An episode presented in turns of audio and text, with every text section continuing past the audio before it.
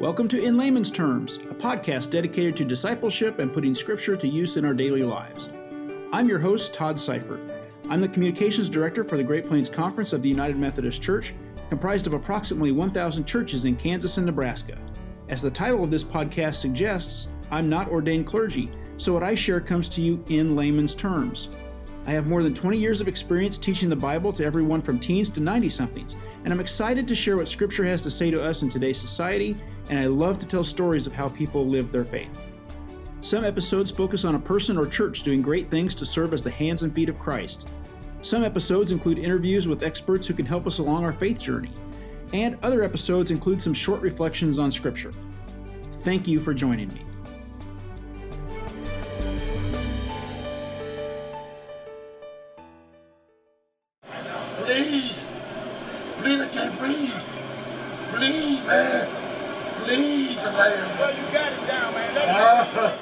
The voice of George Floyd. He's 46 years old. He's an African American man in Minneapolis, Minnesota, who's accused of paying for cigarettes at a deli with a fake $20 bill. If he's guilty, he's probably in big trouble. But we'll never know. He was begging for a chance to breathe with a Minneapolis police officer's knee pressing down on his neck for more than eight minutes. Floyd isn't struggling. He's lying down on the pavement. He's in handcuffs. What we're hearing are some of his last I'm words. about to die to say. Relax. Man, I can't breathe. My face. George Floyd died May 25th without getting the chance to take another breath. He was an unarmed black man who never got his day in court, never had the chance to confront his accuser, to exercise his Sixth Amendment right. Instead, he's dead. Dead like so many other black men and women. Dead like Ahmaud Arbery, who died at the hands of white men who suspected him of theft while Arbery was out for a run in Georgia. So far, no evidence has surfaced to indicate he took anything. At least two men have been charged in Arbery's death. He's dead like Breonna Taylor, a woman killed when officers on a drug raid used what is called a no knock warrant and entered her apartment. Her boyfriend attempted to defend them by shooting one officer. In the return fire, she was hit at least eight times. No officer has been arrested or even fired as of this recording.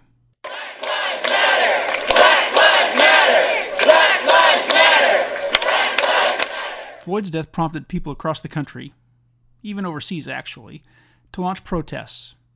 Some rallies turned violent, with looting and property being damaged, but most were peaceful, with speakers telling the story of a race of people embattled since the first African slaves landed in the New World in 1619. Most of the marches and rallies emphasized the all too often overlooked truth Black lives matter.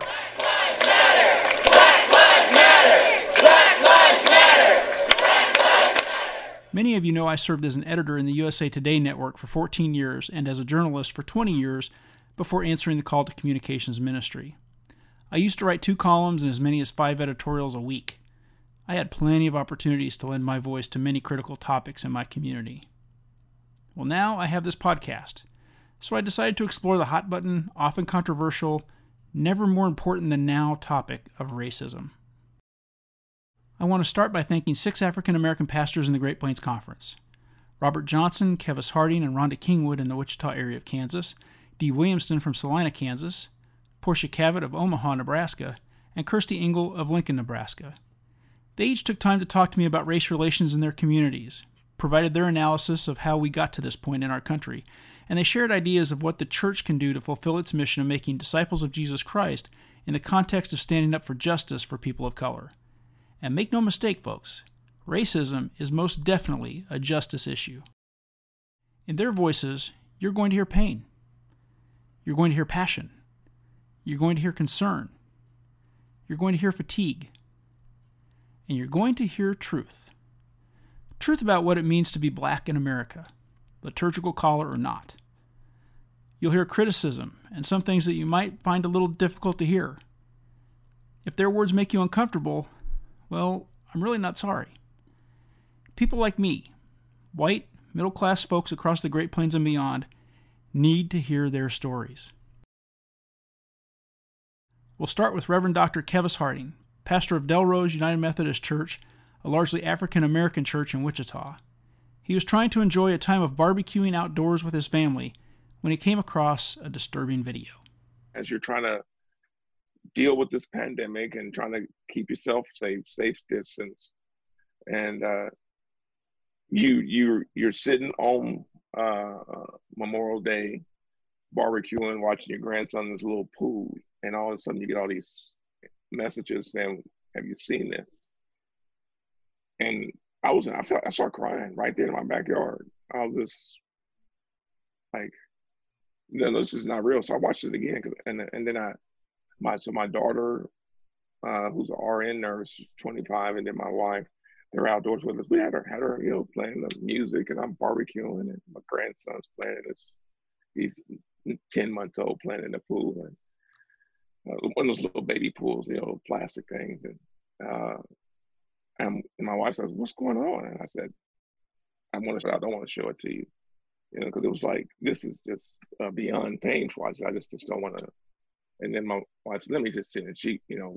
Then my daughter, and so here we are on Memorial Day weekend, going, "What?" I mean, well, and it was we were still trying to believe it was, you know, this can't be real. And then when the protest broke out the next night, I mean, the next night it was, and so that's when I was, you know, I was like, man, and so I literally had to tear my sermon up and start over. I think the video was the catalyst. That's Reverend Dee Williamston. She's the district superintendent for the Salina district and for part of the Hays district in the Great Plains Conference. She's talking about what caused so much emotion to be stirred by the death of George Floyd. And how long it was you know mm-hmm. and to hear him say i can't breathe i i can't breathe i can't move i can't breathe and then um, for him to call for his mother who died two years before you know had died two years earlier you know as his head lay there you know it's like what is this this and and and other officers around and the person who was videoing with their phone what could they have done they couldn't have done anything without putting themselves in more danger you know, because you know you you can't just uh, rush and attack a, an officer. You know what I'm saying? And uh, but there were four of them, and this guy could. That I think that that that's enough. It's like a public lynching. It might seem obvious to some people, but after so many deaths, especially high-profile deaths recently, I asked Reverend Robert Johnson, lead pastor of Wichita St. Mark United Methodist Church, why he thought George Floyd's death resonated so much with so many people. For me, the, the the, the murder, the two, the two that bothered me the most were Trayvon Martin. That got because every time I think about it, I'm, I'm almost come to tears. The whole thing about this kid eating Skittles, walking to his own, walking in his community, and he ends up dead. Just I, just I haven't gotten over that. And then the second one was Sandra Bland.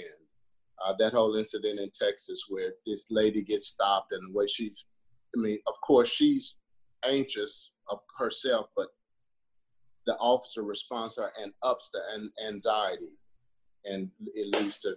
So those were the two. I think with George Floyd, two things. Number one is I think that this has been building. So I think with every every murder, uh, our alleged murder, that's been an increase in anxiety and anger. His murder comes after the murder of Ahmaud Arbery, and Sean mm-hmm. Reed and uh, the young lady uh, who dies while she's sleeping. So those three things happened re- just recently. So that was all. So if this this anxiety has been building, these those three murders happen, alleged murders happen, and then this happens, and I just think it popped to court. And the second thing I think that happened happened is that I think it happened in the midst of a nation that's already riddled with anxiety from COVID 19. Mm-hmm. And and there are rumors and conspiracies everywhere among all demographics about how this thing got started, where it came from, who's benefiting from it, who's not getting taken care of. All that stuff's in the atmosphere, and then he dies. And uh, I thought I think it's so interesting. He dies, so COVID nineteen makes it difficult to breathe, and he dies saying, "I can't breathe." The six pastors I spoke with all agreed that one major reason so many people have taken to the streets to protest after the death of George Floyd was that video. I've read many a history book that talked about the sentiment of the Vietnam War turning when video of the brutality of the battlefield made its way onto television and therefore into Americans' living rooms. Now, a video showing injustice, showing a man's final moments and his death, are circulating on social media and on news websites. And people are taking notice. The primary angle of that video that people usually see shows a single officer with his knee on Floyd's neck. The Reverend Kirsty Engel, lead pastor at First United Methodist Church in Lincoln, Nebraska, points out that other angles from video show a much more complicated story.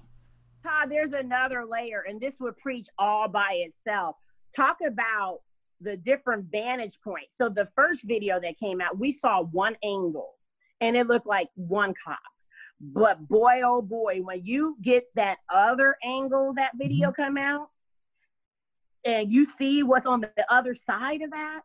She's talking about another angle that shows at least three more officers one veteran training officer, in addition to the one holding down George Floyd, and then two others. One had been on the force for four days, the other was in just his third shift. Attorneys for those two newer officers say the rookies urged the training officer with his knee on George Floyd's neck to stop. Obviously, that didn't happen. It just took my breath away. And so it's not always what meets the eye. Like at first, I literally thought I was seeing one situation, one cop keeping the citizens away, one cop with the knee on the neck. Couldn't believe the other angle. So for me, I didn't notice that other angle until about 48 hours after watching the initial tape. Mm-hmm. I was even more horrified. So that just from a preacher standpoint, everything, the way my brain thinks is like, wow. So what we thought we saw was even worse than what it really what really was happening. You know, it was even worse than I could have ever imagined. Apparently, it took a video for people outside the black community to take notice of the injustices faced by an entire segment of our communities. The Reverend Portia Cavett, lead pastor at Clair Memorial United Methodist Church in Omaha, explains. It's a shame that uh, it takes the fact that you have to see a video as well as to hear a video to see the injustice that African American males have had to go through uh, with police to believe that it is true. And then for it to take three and a half days before this person is being charged, but all of us could hear him, uh, his plea for help, and to get off of his neck, let him up, that he cannot breathe, and you continue to remain pinning someone down for over eight minutes, and for two minutes, that they're not moving or saying anything and you still don't remove your knee, if that's not murder, I don't know what murder is. Pastor Rhonda Kingwood, who leads the Wichita Heart of Christ congregation, explained that the anger felt by so many people comes from so many black men and women dying needlessly. I asked her to help me understand the pain that people were feeling and what words come to mind to describe those feelings. If you looked at that video, if you saw it, and if you see the injustices that are happening all around us, the racism, then you understand that more, that the more we see, the more that um, happens around us, the more outrage we get and the more anger we feel. Um, the fact that he is a human being, he deserves to live. Mm. The fact that as people of faith, we understand that no one person, not one person, should take the life of another. The fact that he was uh, a part of a racist attack against a black man. The fact that it's just completely wrong. the fact that we're tired, that we're angry, that we're pissed off. I'm hearing outrage. I'm hearing anger. I'm hearing hurt. I'm hearing sorrow. I, I I'm hearing that we're tired and and we're not okay. I'm hearing how long. I'm hearing when will it stop? And we've got to get Trump out of here. Uh, that change has to happen. That we've got to stand up. We've got to be together. We've got to vote. Uh, there's really not a lot of words that can express the hurt and the anger and the tears um, that we feel or that we hear. Um, and so I think that's the best way to put it, you know, together is to say, this is what we feel. We, we're we're accepting and um, we're acknowledging these feelings that we have right now. Here again is Robert Johnson from Wichita. This is the first time in my memory that there's been more consensus among all Americans that that was over. I mean, that that was unnecessary. Like I've seen um, uh, one, one, one of the messages I saw early on that really was encouraging for me was from Franklin uh, Franklin Graham, Billy Graham's son. I follow him on Twitter, and he's always far right. He's always pro uh, pro police officer. He's always pro order, law and order, and but he came out immediately and declared that it was wrong, and that while he supports police officers, let's pray that people who do these kinds of things will be held accountable.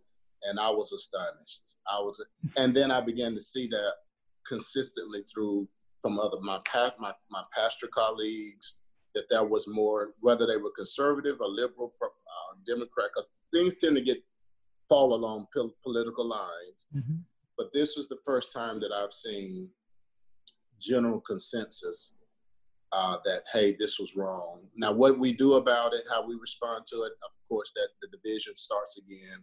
But the fact of what happened, that that that the, that the officer was was overacting.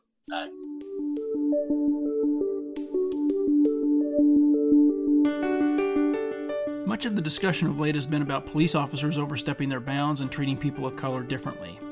When we return to in layman's terms, We'll talk about police interaction, the perception of a resident's relationship with police, and how we can improve as a society. We'll be back in just a moment.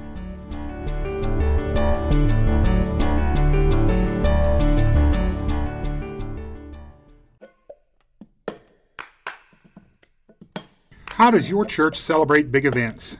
How does it gather the community together? How does it sometimes introduce you to people you might not have known? Many times in the Great Plains, it's with a potluck dinner. And that's what we try to do with our podcast, Potluck. This is David Burke from the Great Plains Conference and host of Potluck, where we do, in audio form, all the things a potluck dinner does celebrate big events, gather the community, and introduce you to new and interesting people. Listen to Potluck, available at greatplainsumc.org.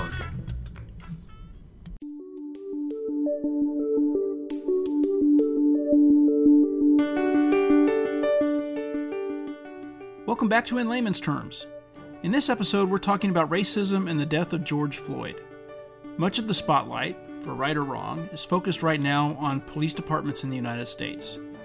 My personal opinion just as not all protesters are looters damaging property, not all police officers are racist. In fact, I would argue that most protesters are peaceful. And I would argue that most police officers genuinely want to protect the public from the very real evil forces that we have living in our world today. But there's that video. The images and sounds of a man whose life is being snuffed out, with us all watching. Here's Reverend Dee Williamston again. She's a district superintendent in the Great Plains Conference, and she's the religious affairs coordinator for the NAACP in Salina, Kansas, that's toward the center of the state.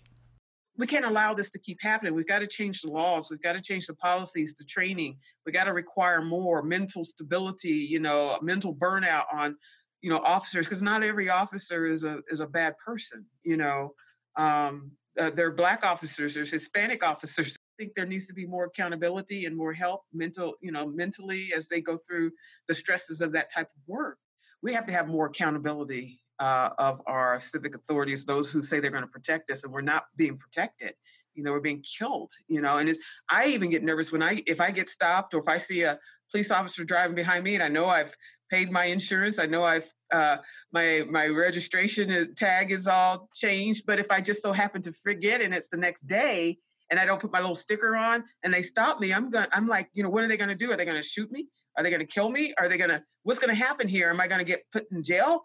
You know, I've had those scary incidences where I've gotten stopped because I didn't know my my license expired and I was told, well, you know, I could put you in jail. But why would you tell me that? It's a Saturday you, you know, said I can't do anything about getting my license. It's disturbing. You know, it makes me it makes me want to cry. You know that if my son gets stopped, I mean, he's going to jail. You know, or is he? You know, does somebody have the authority to just take his life out right there and just get away with it? You know, it's, so that's that's the part that is so disturbing. It's like enough is enough. I'm happy to say it's been a while, but I've had my share of speeding tickets in my days as a driver. When I see red and blue lights in my rearview mirror, my heart rate goes up. I feel a jolt of adrenaline. I wonder what I did wrong. My biggest fear in that situation how expensive is my ticket going to be? And how long will I be inconvenienced as the officer writes me the ticket? That's the beginning and the end of my concern. But that's not necessarily the case for people of color. Here again is Portia Cavett from Omaha, Nebraska. It sounds as if, uh, Todd, you already answered that yourself. The fact that you are saying that all you're worried about is getting a ticket. Why is it that a person of color has to be concerned that a cop pulling them over is going to deem them guilty based on the color of their skin. Whether you're paisley white or whatever the case may be, why is there such a difference and a separation based on someone's skin color? Here again is Kirsty Engel from Lincoln, Nebraska. I will tell you, as a Black woman, I still um, uphold our police department in Lincoln, especially and all over. I know there are good cops, uh, but we still have to educate what is like proper policy when you are, for instance, arresting a black or brown or any individual for that matter? What is the mm-hmm. proper? And we we want to, as a community, we deserve to know what what are those policies, and if they look crazy or whatever, forgive that term, but we need to be all over it so that we can advocate for change in that. You know, so there's no gray area, so that no one has their knee on somebody's neck for eight minutes again. You know. I asked some of my guests to share their stories of interactions with police. Again, here's Dee Williamston in Salina. I got up at four o'clock in the morning uh, from my townhouse here in Salina, and I was going to the gym. And four o'clock in the morning, there's nobody on the street. And so, about 200 yards to the east of, uh, I was turning west onto a main road. I see some headlights, and I'm like, well, that car's way down there, so I can go ahead and turn out on the road. And I stopped at the stop sign and then I went out onto the street. And then, now remember, it's four o'clock in the morning because I think I'm going to get some exercise. And I switched lanes, but I didn't turn on my blinker. Now, this car was probably about uh, 100 yards behind me by then. And so, as I'm going down the road, by the time it got to about 50 yards behind me, the red and blue went on. There were two cars on the street, myself and a uh, cruiser. The cruiser stopped me. And when the red lights and the blue lights went on, my heart jumped. And I'm like, what did I do? What's going on here? And so I pull over to a place where I could, you know, stop the vehicle, you know, to res- you know respect the authority that I'm being stopped. And I'm trying to figure out what did I what did I do other than get up at four o'clock to go to the gym. and police officer came to my side. He says, uh, You came to a rolling stop. Now we're talking about almost now half a mile away. And you didn't turn your signal on when you switched lanes. And so I'm gonna give you a citation. Now it wasn't just him, there was another cop on the passenger side to the back of my car. And my heart is racing. The the sense of anxiety of, you know, that dread that would it, you know, I'm not gonna live. They're gonna, you know, if I reach in the glove compartment just to get my insurance you know uh, is he going to shoot you know is, is that person going to shoot me? You know and i mean so my heart was just racing the anxiety the adrenaline was just going the anxiety was high and i was just i was scared you know i was actually scared and it's it's like it's it's just like you know you're, you're it's more than your stomach just dropping from riding on a roller coaster ride it's just like you tense up i tensed up you know i can't speak for every black person and how they feel or i can't even speak for my son on how he feels but the anxiety of tensing up like this isn't going to go well this isn't going to go well when in some cases it's just a citation but it's like they're going to shoot me they have a gun they they have the right to shoot me i can't do anything about it if they do you know kevis harding is a second career pastor he served on the school board and is one of the most civic minded people that I know. That first career, he was a police officer in Wichita, Kansas. I graduated from uh, college in 91 from University of Texas El Paso with a criminal justice major. My goal was that if I didn't go to the NFL, I was going to be an FBI agent. I even applied. I was going through the process. Uh, even went to the got to the first phase. I was moving and they found that I didn't have a second language. So they said, "Well, we want to want you to come back in three years, but you need to go and serve your local community or someplace as a police officer, get some experience, and then come back." So I ended up um, joining the Wichita Police Department in uh, '90, right out '91, out of college, and served five years. Loved it. It was. Uh, I thought that was part of my. That was going to be. Uh, my lifelong service to be, and the key word is to be a peace officer.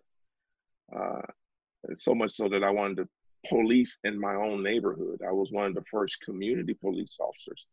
I thought that was part of my ministry when and, I, and as a laity, I thought, okay, I will bridge this gap in my community because see, I grew up in the boys in the hood and colors and Crips and Bloods and friends who died, and so I was trying to sh- show that not all cops are bad and that that that we're truly peace officers. And so that was my mission that, that every day. I mean i was that was what i did. I prayed over my car. The, my other uh, police officers knew i was a christian. They knew i would you know i talked about the lord. I, I, I was you know but yet i took care of the community i didn't want to be a chaos officer that's what i see right now you know we're you know police needs to be peace officer not chaos and and here we are. We look like military now.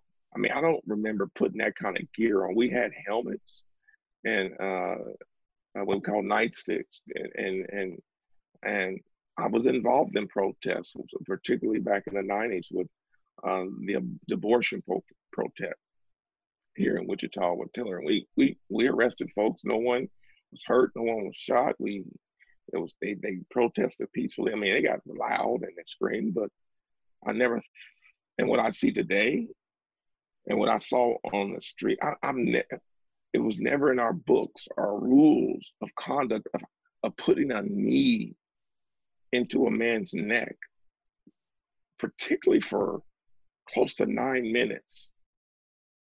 When I was a police officer, uh, I've been pulled over. But I didn't tell them I was a police officer on purpose just to see how they would treat me. And and and it wasn't it wasn't good until I had to finally tell them. Uh, I I just raised my badge up, and it's like, well, why you didn't show that in the first place? And the question was, why did I have to show that to you? Show this badge you? Just because I had, because I was in my early 20s out of college. So I still had this car with tinted windows. I had woofers in the back of bass playing. I'm playing uh, LL Cool J. I got these big rims on my cars. It's nice. It's legal, it, and I, but I'm riding through my own neighborhood. But I'm associate that car's been associated with as drug dealer, not not gang member, but drug because it's too nice of a car for a black guy to be driving around in the neighborhood like that. And so that was the one. And and even as a clergy, I've been pulled over.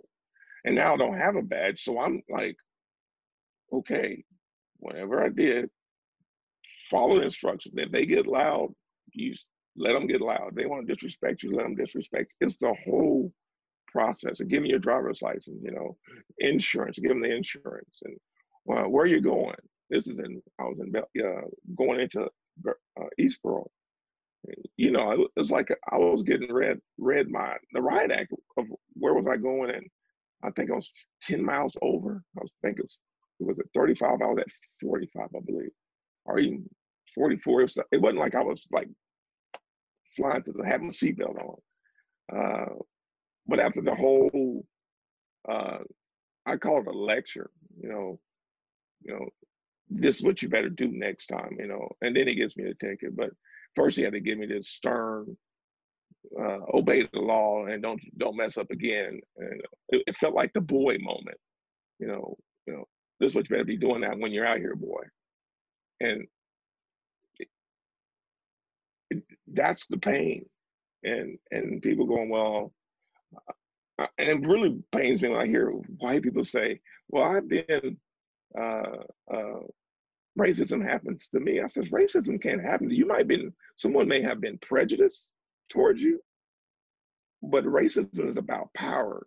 And the majority of America who has the power is white people. Robert Johnson from Wichita says that black men, in particular, have to be careful when they're pulled over for any reason.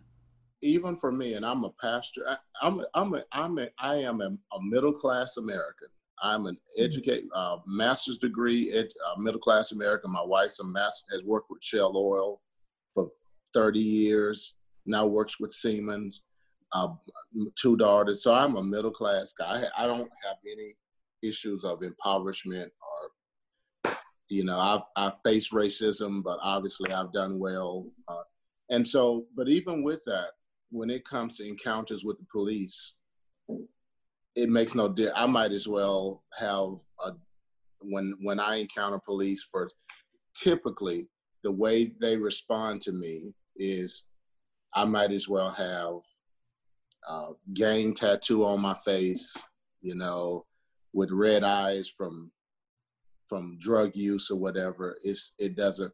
And so because I've encountered that so many times, when when I if I if I'm something like if I when I've gotten speeding tickets, my concern was not the speeding ticket. My concern was more so how do I you know I don't want to do anything to frighten or to unsettle the officer because I don't know how he or she is going to respond. So I do things like immediately I stop, I put both hands on the steering wheel immediately. I'll roll down my window, take out my and I'll hold my license out of out the window to make so to say peace sign. Like I don't I'm not resisting, I'm not doing I'm here's my license. And the officers will come up and then I'm I'm very I don't I am like I don't look at them. I look straight ahead as I'm talking to them just to make and so and that's the way I've I'm 54 I started I guess that started with I know that it happened because I had an incident that happened when I was in grad in, in theology school at SMU in my mid 20s where I was uh had an encounter with police that almost went horribly bad I hadn't done anything had been some some driver made an accusation about me driving down the highway waving a gun, which is totally, I don't even, I've never owned a gun. And they believed it. And, and I stopped at a gas station. I was on my way from Houston to back to Dallas for school and uh, got stopped. So that's the way, that's, that's the way I've encountered police. And I, so I tell my daughter, even my daughters and all young African Americans I know that he, there's, don't do anything that might frighten or unsettle or ruffle the feathers of a police of a law enforcement person if you get stopped to have an encounter with them. And that's pretty much how we live. Johnson said he came to a realization about how many in the white population and how many in the black population relate to police officers differently that came during a trip to mississippi so my family we were on um, Thanksgiving. We were headed to Mississippi for Thanksgiving. Stopped at a restaurant there in Jackson, Mississippi. Went in a restaurant, and there's a huge mural on the wall of a of a kind of a, like a uh, uh, what's the guy who paints the paints the beautiful American scenes, and they're often like a barbershop. Uh, just oh, very like Norman Rockwell type stuff. Norman Rockwell, okay. very Norman Rockwellish kind of mur- mural on the wall of a of a law enforcement person who stopped at a family's house, white family's house, and the kids are playing in his car, and the parents are, are, are leaning on the car, and the police officer is totally relaxed. He's leaning on his car, and it's just this beautiful Norman Rockwell scene. And I looked at it, and I said to my wife and daughters that for although I I I mean I know the tension between the African American community and law enforcement, but that was the first time that I really realized the difference.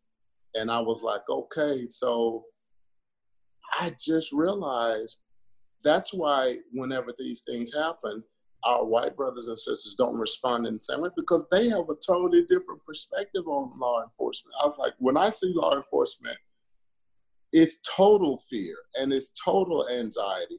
But but but for many of them, their encounter is that that's our friend, that's our partner.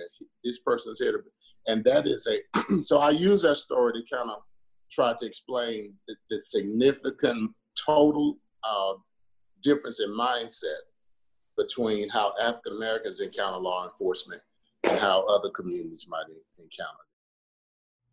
Frustration, perhaps, is at an all time high.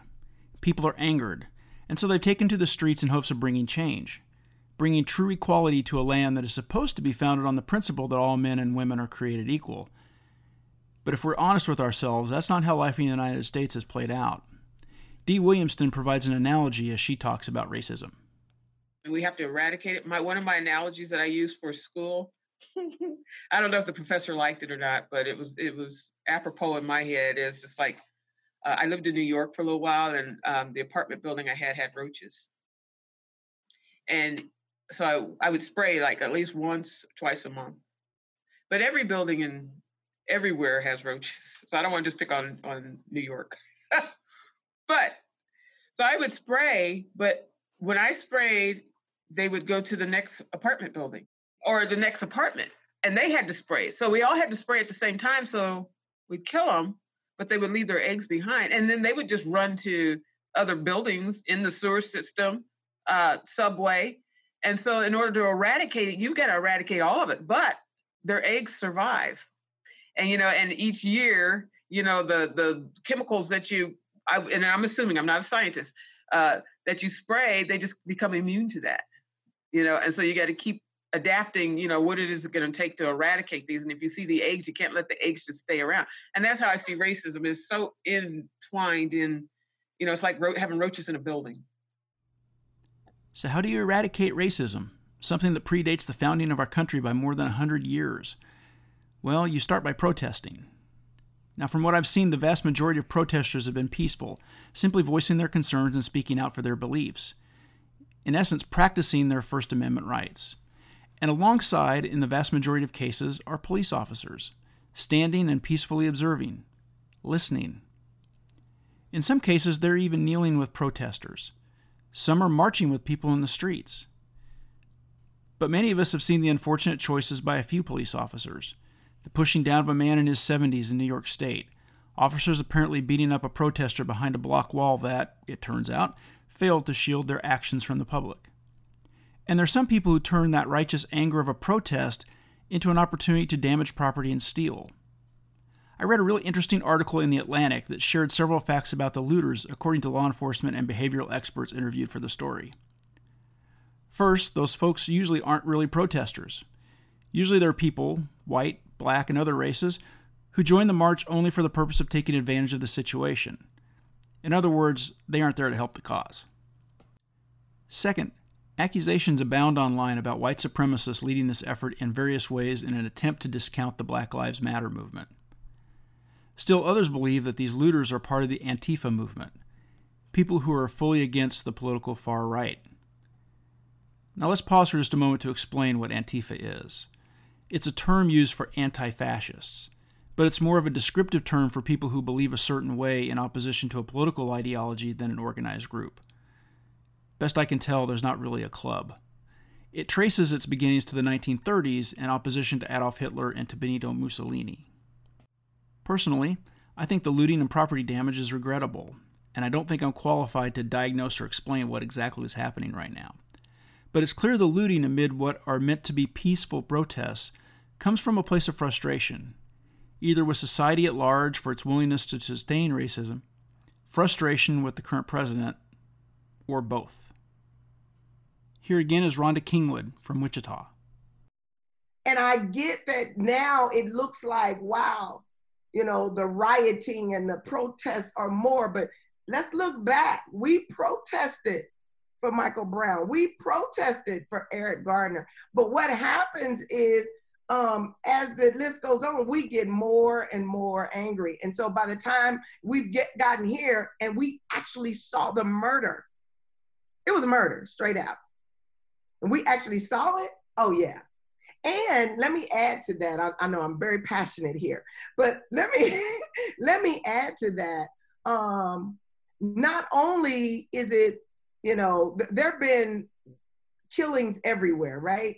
Um, George Floyd is in a list of so many. We've had people even here in Wichita that have been killed at the hands of uh, police. We've had people all over that have done that. But the other piece of that is we're angry because we have a person that is supposed to lead us, that sits in the highest seat in this here America, but he leads out of violence. and and and and he he sits and he allows people on capitol buildings that are white or Caucasian, if, if I need to say it in a correct way, um, that are standing there with assault rifles, with guns, and they're good people, and they say nothing, do nothing, don't try to make them move, nothing. Don't say put your guns away, nothing. But then you have folk that are outraged because you outright murdered somebody, and we are doing peaceful protests, but then we have people that you send in so there are people that are put in there to make us look bad, and you're gonna call us thugs. I'm not trying to make any pro or anti Donald Trump statements here. I just think it's important for people to hear how some of our African American pastors in the Great Plains see this situation and evaluate the leadership from the highest office in the land. Frankly, they see a lack of compassion and a void of empathetic leadership. Here again is Kevis Harding from Wichita. And, and I, I would never um, find myself, you know, demeaning. I try not to be because I, I, I public. I was in a public office. I ran for school board. Had two terms, so I understand the, the nasty letters you get because you know this is part of being in politics. But so part of my sermon was like, I'm doing this whole piece on um, uh, Micah. Uh, what is what does the law require of us? And so I, I, was trying to share that in the midst of this pandemic, what does the law require of us to do justice, to love mercy, and to walk humbly with our God? Those three things. So that was a three part sermon series. So I started like um, May the 17th, 24th, and the 31st. And I just did do justice and very social justice issue, you know, and I'll explain about the theology of the cross, that it's not about just the, the, the vertical part. You know, that's what they're asking. The vertical part of how do we need to please you, God, with our more piety and religious ceremonies. And God's going, no, no, I need you to be on the horizontal. Love each other, love your community, your neighborhood uh, with justice and mercy, and walk humbly with me. So I was getting through those. I was, so, and so this um, Sunday was coming, the 31st was coming, and when I saw the protest that with the 26th, uh, all my outline that I was preparing, I just literally tore it up, stayed with the same text, and dug deeper to sh- explain what to walk humbly with God is. not said this is a this is this is your this is the person that you do not use as an example who walks humbly with God. You know, he's egotistic, narcissistic, self-serving, self-loving, none of that is of, of God nor Christ. And and then I break go into what it means to walk humbly with God. And and I really was breaking down because so often we tend to think walk humbly is be kumbaya, let's pray, let's forgive the officers. And I was like, I'm not here to talk about that. Walking humbly with God is is to submit your will to God's will. And so when you walk with God, and God calls you to have the, a prophetic voice, you got to come out of your selfish desires and want to lay in a cut and say nothing and say this is going to be over. When God is calling you as preachers and clergy and laity to speak truth uh, uh, to, to, power, to speak justice, to to love mercy. And I'm not, I know I'm not even about politics anymore. I'm not about being a Democrat, Republican, Libertarian. Or, no, we have a person in leadership that is not speaking in the same tone as our Christian Judaic faith. I mean, the things we hear. I mean, I would be removed from uh, from from this pulpit. Uh, uh, I wouldn't be I wouldn't even be a clergy right now if I was to do half what he's done in three plus years. Here again is Robert Johnson from Wichita. I think everyone's just kind of lost right now. I don't know that we've ever, in my lifetime, I'm 54. I don't know that I've ever seen our nation go through a time, a crisis such as this, and and not have our president at least make an attempt to pull people together, uh, to give solace to everyone, to try to speak to the hurts and pains of everybody. I've never, this is the first time in my lifetime that I, and I, I know it's happened before. I know he's not the first. I'm sure he's not the first. Uh, this is the first time in my lifetime that we I've gone I've seen my nation go through a, time, a period of profound pain, and we not hear from our president words that can come across as kind of glib and surface, but at least an attempt to soothe people's pain and calm everybody. So again, how do we start to make the changes we want? No, the changes that we need, so that our country better reflects God's intention for this land. Kirstie Engel and Lincoln share some reflections on the Reverend Dr. Martin Luther King Jr. and his peaceful protests. It's not just by people with darker skin, but people of all shades joining together. I think for peaceful protesting, what that allows us to do as a people, and, and, and first of all, I want to lift up my Anglo community because in Lincoln, especially, I've seen more of the Anglo community really putting themselves out there. And I noticed that at, at Washington, D.C. as well. There is a lot of our younger Anglo community right with us. So I'm not, I don't want to divide us in any way. I, I want to acknowledge that I do see people coming together, white, black, brown, or whatever. But I think when we're, uh, if you go off of the beloved community of MLK, what that allows us to do is to think in a rational and a logical state and not just always thinking off of the emotions that may aggravate us. I understand why people are angry. Uh, I I know I would never lose, but I get it. People are outraged. I get the outrage. But I think when we uh, uh, when we submit to this peaceful piece, what this allows is it opens doors for collaborations for next steps because there has to be a next step beyond just the peaceful protesting. You know, it, it's going to have to come in November and educating whether we are doing mail in ballots or we're all putting on masks and saying we're going, you know, to vote or whatever. We have to be able to all come together, one mind, one body, uh, beautiful thought process of symbolically one to think rationally of what next steps are going to be. And when you're looting, Todd, and when you're damaging, in some cases, our own community and so forth, I mean, to me, yes, it gets the rage out, but then what's the next steps? I mean, if anything, you have to do all of this putting pieces back together again. Whereas, like a peaceful protest, what that does is I think it's like one step in a larger narrative of people coming together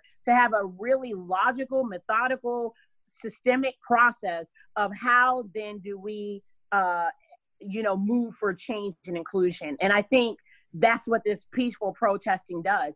To me, the last thing I'll say, peaceful protesting, which I plan to do again on um, Sunday, we, are gathering at the Capitol, some people and a few of the clergy. It allows me to uh, reflect and meditate when I'm in that in that thought process. It allows time for the Holy Spirit to guide us and to unify us. And I think that's what why I'm a, a huge supporter of peaceful protest. And Martin Luther King Jr., a great theologian, great pastor, great leader, but he was a great thinker as well. And I believe that until we can get into that space of not reactivity but proactiveness, which is how I see that that peaceful movement and protesting, that's where real change happens. And that's where the Holy Spirit is really able to move in every fabric of our mind, body, and soul.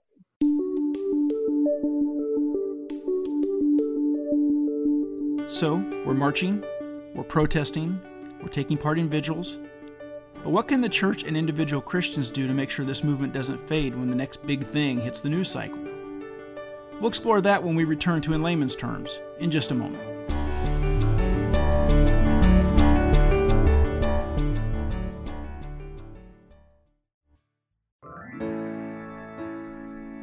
Matthew 28 tells us to make disciples of Jesus Christ. But how can you do that? You can help by providing some inspiration each morning to someone else. Just go to www.greatplainsumc.org/dailydevotions. Once there, you'll find a QR code and a link to a sign-up page. Pick your day and your topic. If you need some assistance, there's even a link to the Vanderbilt University Daily Lectionary. Follow the instructions for submitting your devotion, and you've done your part to help inspire and encourage others in their Christian walk. Again, that's www.greatplainsumc.org slash daily devotions. Help make more disciples today.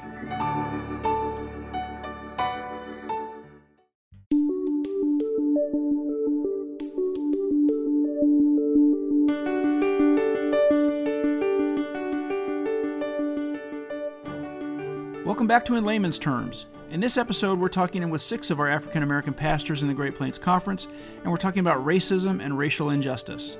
So far, we've talked about why George Floyd's death has resonated with so many people, and we've talked about the protests.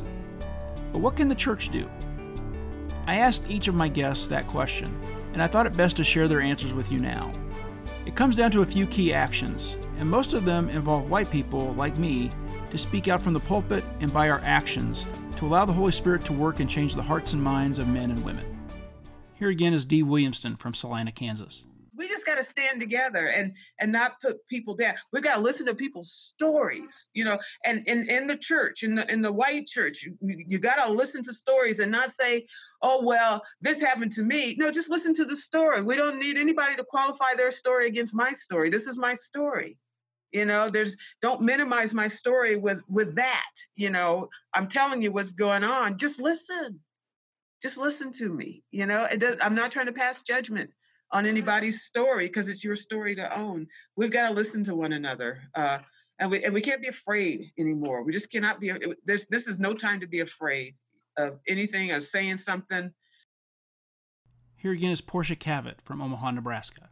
I hope and pray that we will uh, realize that it is time uh, for us to come together. That if you don't see uh, the evil in a black person uh, being murdered by the police or someone else, then the soul of um, our nation, our church, uh, is really dead because we're not really standing up uh, to the creed that we are supposed to love everyone.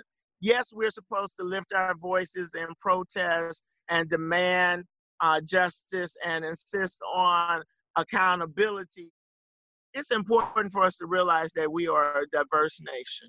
And so, if we are a diverse nation, then we should get to know everyone. If you're only interacting with people that look like you, uh, that uh, live like you are part of your family, then are you really a part of the human race? And so to uh, come together is to build relationships. And we say that Jesus is Lord and that we are followers of Jesus Christ, then we are to uh, show our love for everyone, show our love one to another, not just those that make us feel comfortable or those that um, look like us. So it, it's amazing. We'll jump uh, to uh, different races or people of color when we feel that they need our help. So why is it that you have to feel like you're Superman or Superwoman and you're going to bring about change when you're not really addressing it? Because if we say all lives matter, then we ought to be there for everyone. And I don't think that America and even United Methodists are really taking it serious when they hear Black Lives Matter because evidently you don't think that their lives matter. And you see it as a negativity to want to say that blue lives matter, gay lives matter, or whatever. You're still not hearing black persons say that our lives do matter because every time a black life is taken, the person who took it is not held accountable.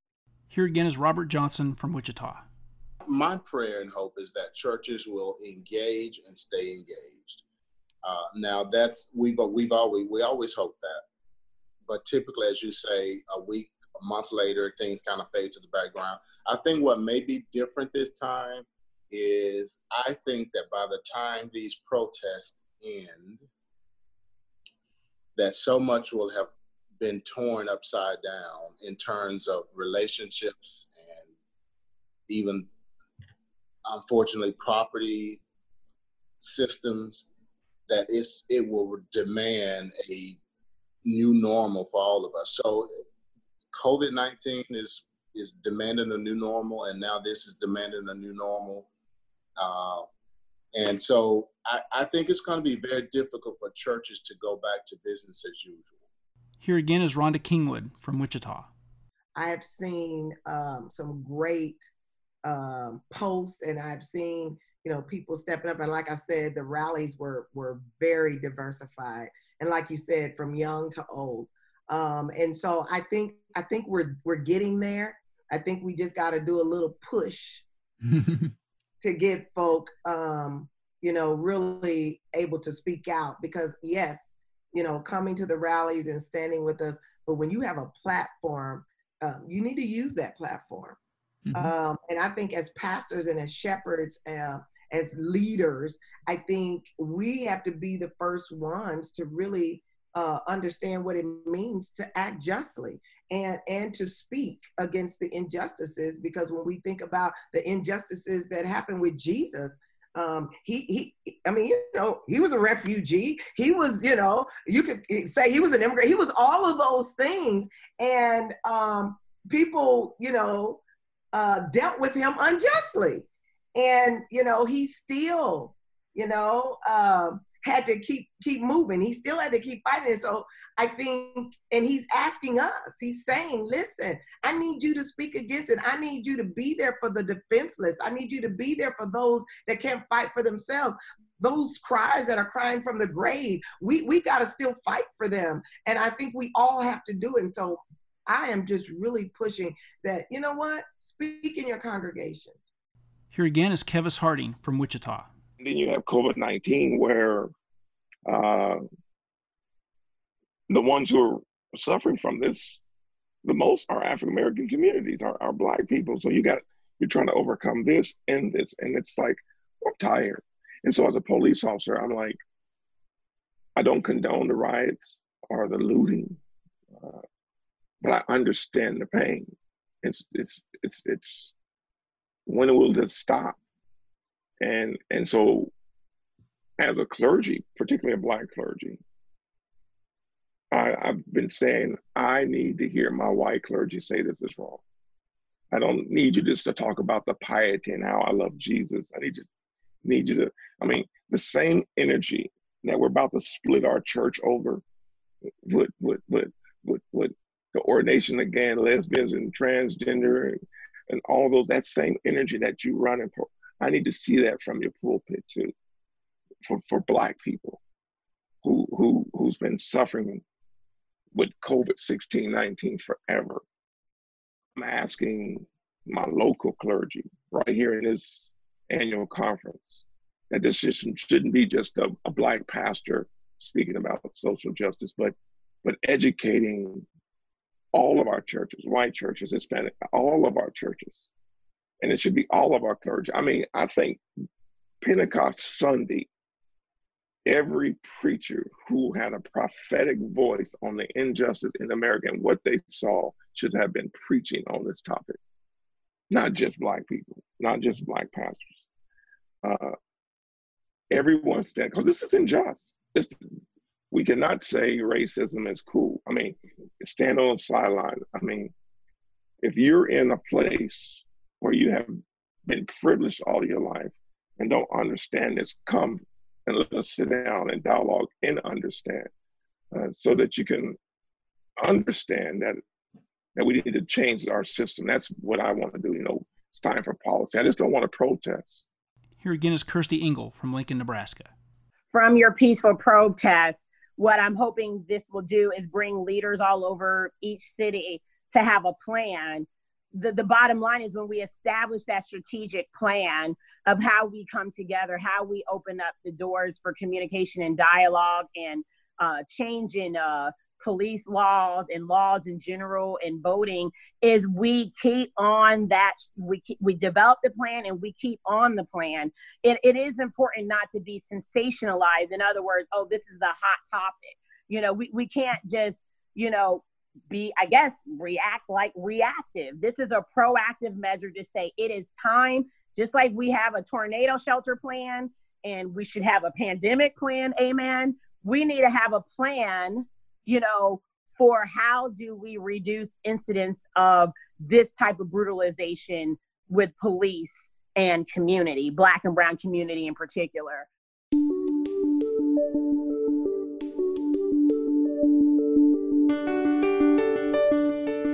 racism. Some people would call it our nation's original sin, and it's very real. We've seen it play out in our society. We've started with protests, So, what's next? What can your church do? What can you as an individual do?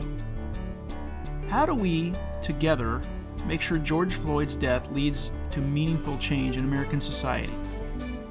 I think we turn to Scripture.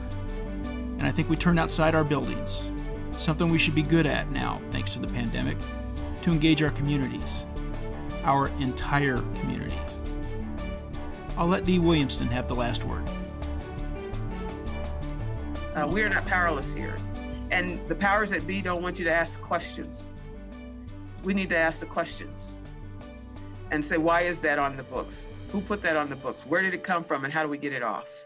You know, and somebody's going to know, well, this is what we need to do to get this off. We need to put a petition together, or we need to do this, we need to do that. You know, and we need to work together. And this is going to be a long haul. This is long work. Um, you know, even in our great Church of the United Methodists, you know, we we it just makes me blow air, I guess. Uh, it's a long journey. It's been a long journey. Long journey.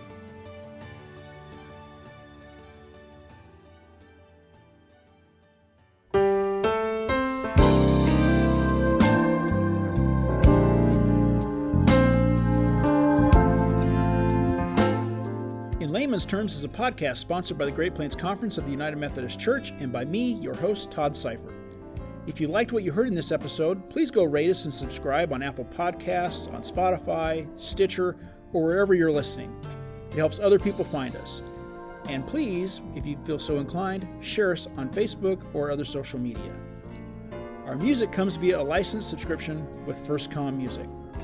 You can find archive podcasts on my website, toddseifert.com, or via a link on the conference website, greatplainsumc.org slash podcasts. Feel free to email me any questions or suggestions to tseifert at greatplainsumc.org, and I'll do my best to respond as quickly as possible.